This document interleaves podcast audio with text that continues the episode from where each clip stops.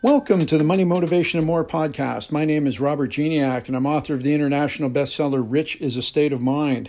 In this episode is entitled The Glass is Half Full, Part 2.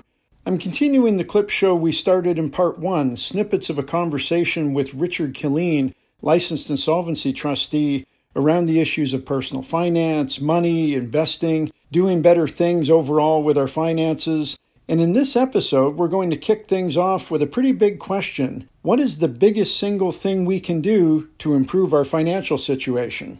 Uh, what is the biggest single thing that somebody can do to improve their financial situation? If I were to boil it to one thing, Richard, I'd probably boil it to one word, and the word is no. It's a word that most people in today's day and age are incredibly unfamiliar with mm-hmm. because they've never said no. They've never had no said to them. Sometimes as parents we don't say it enough to our kids, right? You know, can I can I have the new Xbox XYZ killing video game? No. You know, do I want to go out and buy a new Lexus GS 450? Yes, but no, because the more often we say no to ourselves, the more successful we will be in the long term. That doesn't mean I'm against spending money. I think spending money is a great thing, right? We, we work hard, we earn money, we should spend some and enjoy what we're doing. Mm-hmm. But the reality is, the more often we say no and delay the gratification, the more successful we can be with our finances. Mm-hmm. So now we know it's the word no. It's also a complete sentence, by the way, and it will have a major impact on your financial success. Next question how do we go about saving money? That, that should be obvious to anybody that if you want to plan for your financial future, yeah. it's going to incorporate an element of savings in it. Has at to. the very least. Yeah. Maybe you could talk a little bit about that now. One of the things that is, is difficult for all of us to grasp is that if we want a better or different tomorrow, then we have to do different things today. And as it relates to money, that generally the first basic building block is saving money, spending less money than you earn. Now, there are a number of different ways we can attempt to do that, but at the end of the day, taking that first step, saving dollar one or dollars one through five, can be a, a significant challenge. At the same time, there are some simple things we can do I think that will help us along that path. One of the examples I used in the book, if any of us were to go through a salary reduction. If our employer came along and said, sorry, times are tough, we can keep the business open, but we've got to reduce everybody's salary by 5%. Our, our first reaction generally wouldn't be, hey, I'm out of here and I'm looking for a new job. It'd be like, wow, this really sucks. Okay, what do I do now? One of the things I encourage people to do is if you're having problem saving dollar one, pretend you just got a 5% reduction in pay. You get to spend every, all the rest, but that 5% mm hmm has to be set aside for things that you're going to do in the future. While you're doing that, you may go look for a new job. You may create a side hustle that brings in a few extra dollars. There's a number of things you can do on that front.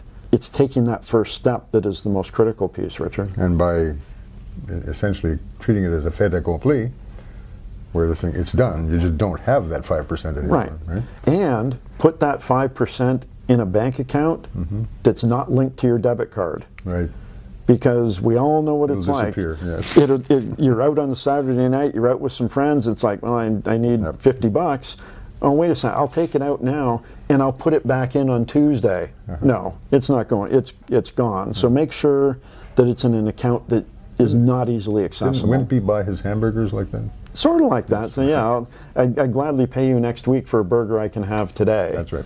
So the secret's out. Pay yourself first, spend the rest, and put that money someplace where it cannot be accessed easily.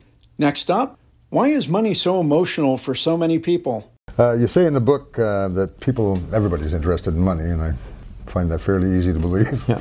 But you also say that people are afraid of it. There's a lot of emotion around money.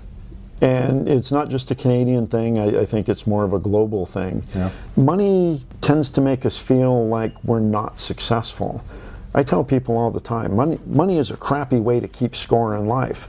But the reality is, for many of us, it's the only way we've got to keep score, or we think we do, because we're always comparing ourselves to others. We compare ourselves to the people we live next door to, to the people we're related to, the people we work with. We're always critical of people who look like they have more money because we wonder what did they do to get this money? Was it illegal or immoral or some other thing? Somehow, if I don't have enough money, however much that is, then somehow I have failed and done something wrong. Would that be because, like it or not, money is one of the very, very few objective things with which we can measure things? It it's hard to measure how much love you're receiving or giving, right? Absolutely. When you know it's numbers, it's paper. We write it down, we add it up, we divide it, and we can see it Yeah. in black and white.